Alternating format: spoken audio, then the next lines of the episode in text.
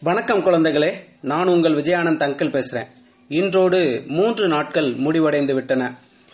Corona virus தொற்றை தடுக்கிறதுக்காக நம்முடைய பாரத பிரதமர் திரு நரேந்திர மோடி அவர்கள் டோட்டல் லாக்டவுன் அனௌன்ஸ் பண்ணி இன்றோடு மூன்று நாட்கள் முடிவடைந்த நிலையில் இன்னைக்கு நான் ஒரு முக்கியமான விஷயத்தை கத்துக்கிட்டேன். அதை இப்போ நான் உங்களோட பகிர்ந்துக்க போறேன். வீட்டிலே நாம இருந்தாலும் நமக்கு முக்கியமா உணவு தேவை.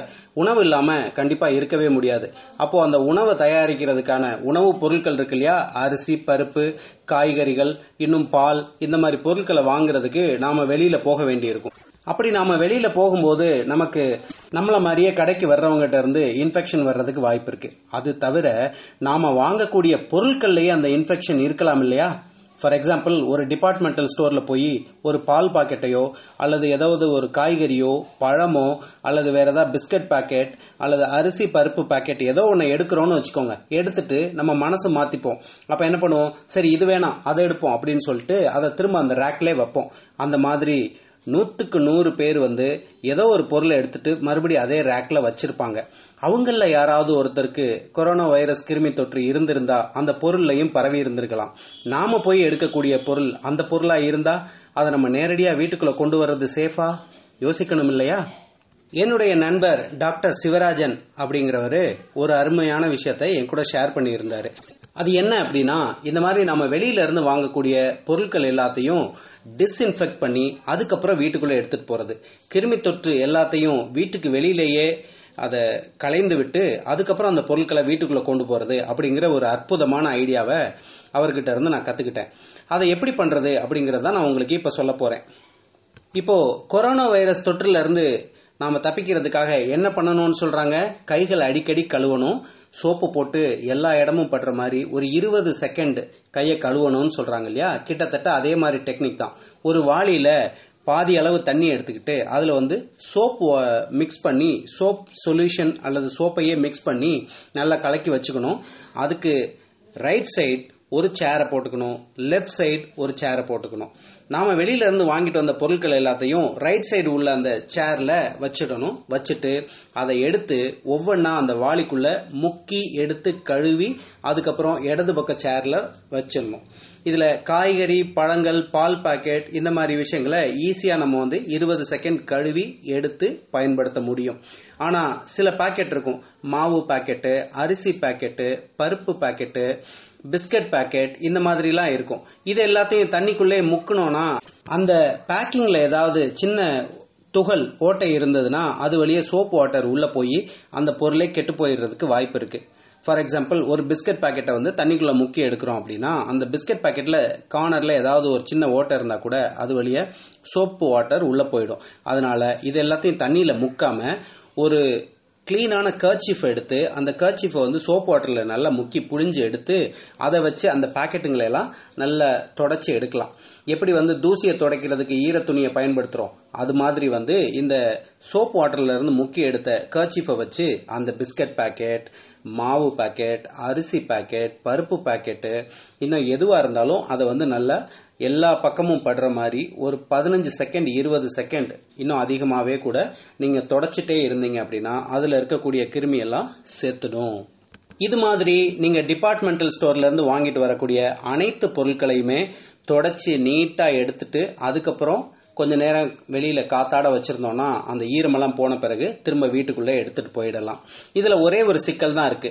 எல்லாத்தையுமே வந்து நீட்டா பேக் பண்ண பிளாஸ்டிக் பேக்கெட்டா வாங்கிட்டு வந்தோம்னா கிளீன் பண்றது ஈஸி இதையே லூஸில் ஏதாவது வாங்கணும்னு வச்சுக்கோங்க. ஃபார் எக்ஸாம்பிள் பருப்பு வந்து கால் கிலோ வாங்குறோம். அவங்க வந்து ஒரு பொட்டலமாக நியூஸ் பேப்பரில் கட்டி கொடுக்குறாங்க அப்படின்னா அதில் ரிஸ்க் ஜாஸ்தி. ஏன்னா அந்த பருப்புல இன்ஃபெக்ஷன் இருக்க வாய்ப்பு இருக்குது அதனால நாம் லூஸில் எந்த பொருளையும் வாங்கக்கூடாது. எல்லாமே க்ளீனாக பிளாஸ்டிக் பேக்கெட்டில் பேக் பண்ணி பல நாட்கள் ஆன பாக்கெட்டை மட்டும்தான் எடுத்துகிட்டு வரணும். சில கடையில் என்ன பண்ணுவாங்க?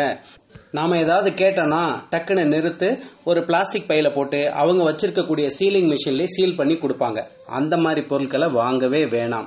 ஏன்னா அவங்க கையில் இன்ஃபெக்ஷன் இருக்கலாம். அந்த பொருள் ஏற்கனவே இன்ஃபெக்ஷன் ஆயிருந்திருக்கலாம். அதனால லூஸில் எந்த பொருளையுமே வாங்கக்கூடாது. எல்லாமே டிபார்ட்மெண்டல் ஸ்டோரில் ஏற்கனவே பேக் பண்ணி பத்து நாளைக்கு முன்னாடி இருபது நாளைக்கு முன்னாடி ஒரு மாதத்துக்கு முன்னாடி பேக் பண்ணி வச்ச பாக்கெட்டுங்களை எடுத்துட்டு வந்து அதுக்கப்புறம் நான் சொன்ன மாதிரி சோப் வாட்டரில் டிஸ்இன்ஃபெக்ட் பண்ணி கொஞ்ச நேரம் வெளியில காத்தாட வச்சிருந்து அந்த ஈரம் காஞ்ச பிறகு எடுத்துட்டு போய் யூஸ் பண்றது தான் ரொம்ப சேஃபான ஒரு டெக்னிக் சரி குழந்தைகளே உங்க எல்லாருக்குமே எல்லாமே தெளிவா புரிஞ்சிருந்திருக்கும்னு நினைக்கிறேன். இதை உங்க பேரண்ட்ஸுக்கு எக்ஸ்பிளைன் பண்ணுங்க.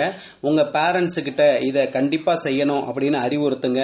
ரொம்ப சேஃபான உணவுகளை சாப்பிட்டு ரொம்ப சேஃபான ஒரு வாழ்க்கையை வாழ்ந்து அடுத்த சில வாரங்களை கடக்க வேண்டிய கட்டாயத்தில் நாம எல்லாரும் இருக்கிறோம்.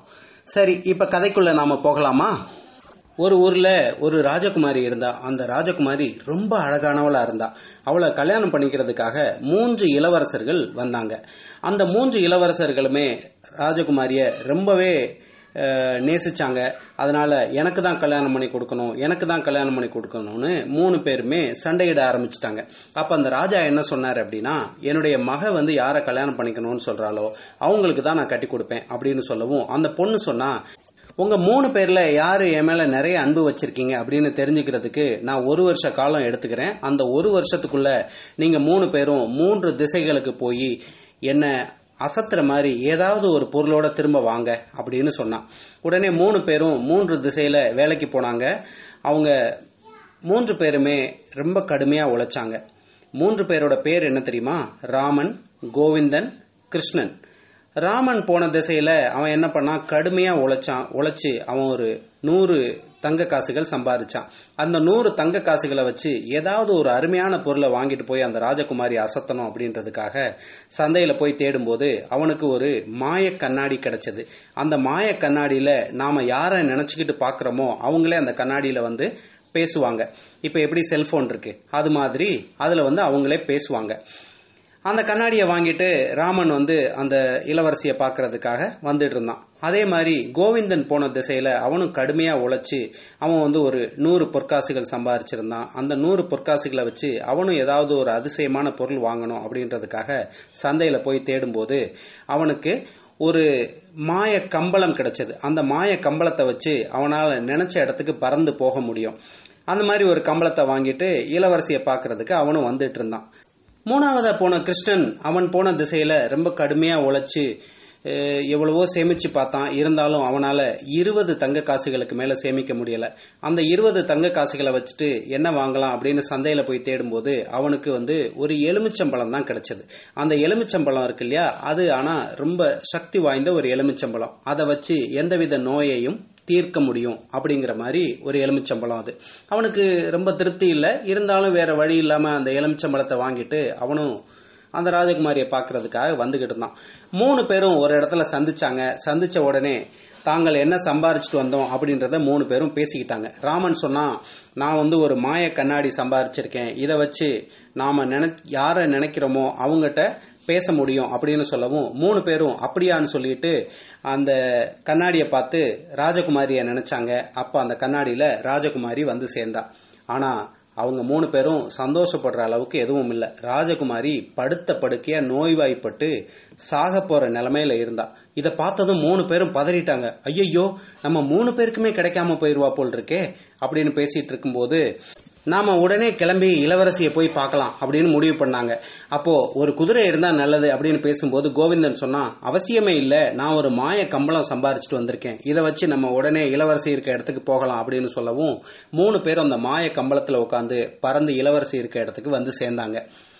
அங்க வந்து பார்த்தா இளவரசி சாக போற நிலைமையில இருக்கிறத பார்த்து அரண்மனையே ரொம்ப சோகத்துல இருந்தது. அப்பதான் கிருஷ்ணன் சொன்னா நான் ஒரு மாய எலுமிச்சம்பழம் கொண்டு வந்திருக்கேன். அதை புழிஞ்சு கொடுத்தா இளவரசி வந்து நோயில இருந்து மீண்டு உடனே எழுந்துருவா அப்படின்னு சொல்லவும் அரசன் அப்படியா? அப்படின்னு சொல்லி வியந்து போய் அந்த எலுமிச்சம்பழத்தை வாங்கிட்டு வந்து பிழிஞ்சு இளவரசிக்கு கொடுத்ததுல அவ நோயிலிருந்து மீண்டு எழுந்து உட்காந்துட்டா இப்ப மறுபடியும் மூன்று பேரும் சண்டை போட ஆரம்பிச்சிட்டாங்க. ராமன் சொன்னா நான் சம்பாரிச்சிட்டு வந்த மாய கண்ணாடியில இளவரசியை பார்த்ததுனால தான் அவ உயிருக்கு ஆபத்தான நிலைமையில இருக்கிறா அப்படின்றத நாம தெரிஞ்சுக்கிட்டோம். அதனால எனக்கு தான் அவளை கட்டி கொடுக்கணும் அப்படின்னு சொன்னான். அப்போ கோவிந்தன் சொன்னா நான் சம்பாரிச்சிட்டு வந்த மாய கம்பளத்துல உடனே பயணம் பண்ணி வந்ததுனால தான் அவளை காப்பாற்ற முடிஞ்சது. அதனால எனக்கு தான் அவளை கட்டி கொடுக்கணும் அப்படின்னு சொன்னான். அப்ப இளவரசி சொன்னா சண்டை போடாதீங்க. யாரை கல்யாணம் பண்ணிக்கணும்னு நான் தான் முடிவு பண்ணணும். எனக்கு கிருஷ்ணனை தான் பிடிச்சிருக்கு. அவரால் தான் நான் மீண்டும் உயிர் பெற்று எழுந்தேன். நீங்க ரெண்டு பேரும் ரொம்ப அதிசயமான பொருளை கொண்டு வந்திருந்தா கூட என்னோட உயிரை மீட்டு எடுத்தது கிருஷ்ணன் கொண்டு வந்த எலுமிச்சம்பழம் தான். அதனால நான் அவரை தான் கல்யாணம் பண்ணிக்க போறேன் அப்படின்னு சொல்லி சொன்னான். அதுக்கு பிறகு கிருஷ்ணனும் இளவரசியும் கல்யாணம் பண்ணிக்கிட்டு சந்தோஷமா ரொம்ப காலம் வாழ்ந்தாங்க அப்படின்னு நான் உங்களுக்கு சொல்லி தெரியணுமா என்ன? இந்த கதையிலிருந்து ரொம்ப முக்கியமான ஒரு விஷயத்த நாம கத்துக்கிறோம். எனக்கு இந்த கதை ரொம்ப பிடிச்சிருக்கு. ஏன் தெரியுமா?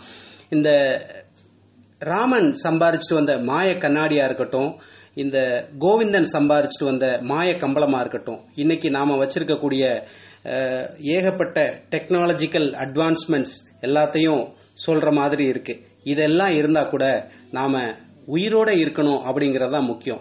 அதுக்கு தேவை மருத்துவம் மருந்து. டாக்டர்ஸ் அது எல்லாத்தையும் தரக்கூடிய அந்த மருத்துவத்துறை தான் எனக்கு ரொம்ப உயர்ந்ததா தெரியுது.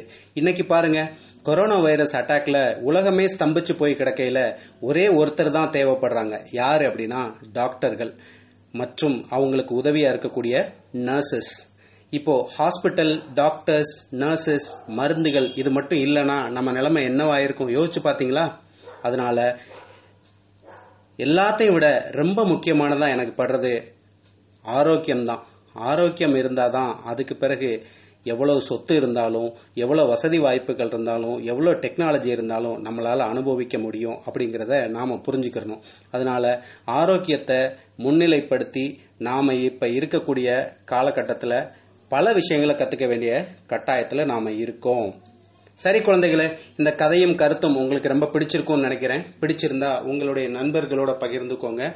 உங்களுடைய நண்பர்களும் இது போன்ற பல கதைகளை கேட்கணும் அப்படின்னு விருப்பப்பட்டாங்க அப்படின்னா நம்முடைய தமிழ் ஸ்டோரிஸ் ஃபார் கிட்ஸ் அப்படிங்கிற சேனல்ல நூற்றுக்கணக்கான கதைகள் இருக்கு. அது எல்லாத்தையும் உங்களுடைய நண்பர்கள் எப்படி கேட்கறது அப்படின்னா பிளே ஸ்டோர்ல போய் Podbean P O D B E A N அல்லது Castbox C A S T B O X இந்த இரண்டு ஆப்ல ஏதோ ஒரு ஆப்பை டவுன்லோட் செஞ்சு அதுல இருந்து தமிழ் ஸ்டோரிஸ் ஃபார் கிட்ஸ் அப்படிங்கிற நம்மளுடைய சேனலை தேடி எடுத்து ஃபாலோ அல்லது சப்ஸ்கிரைப் பண்ணா அவங்களாலையும் தொடர்ந்து இந்த கதைகளை கேட்க முடியும் அப்படிங்கிற தகவலை அவங்களுக்கு சொல்லுங்க. நன்றி வணக்கம்.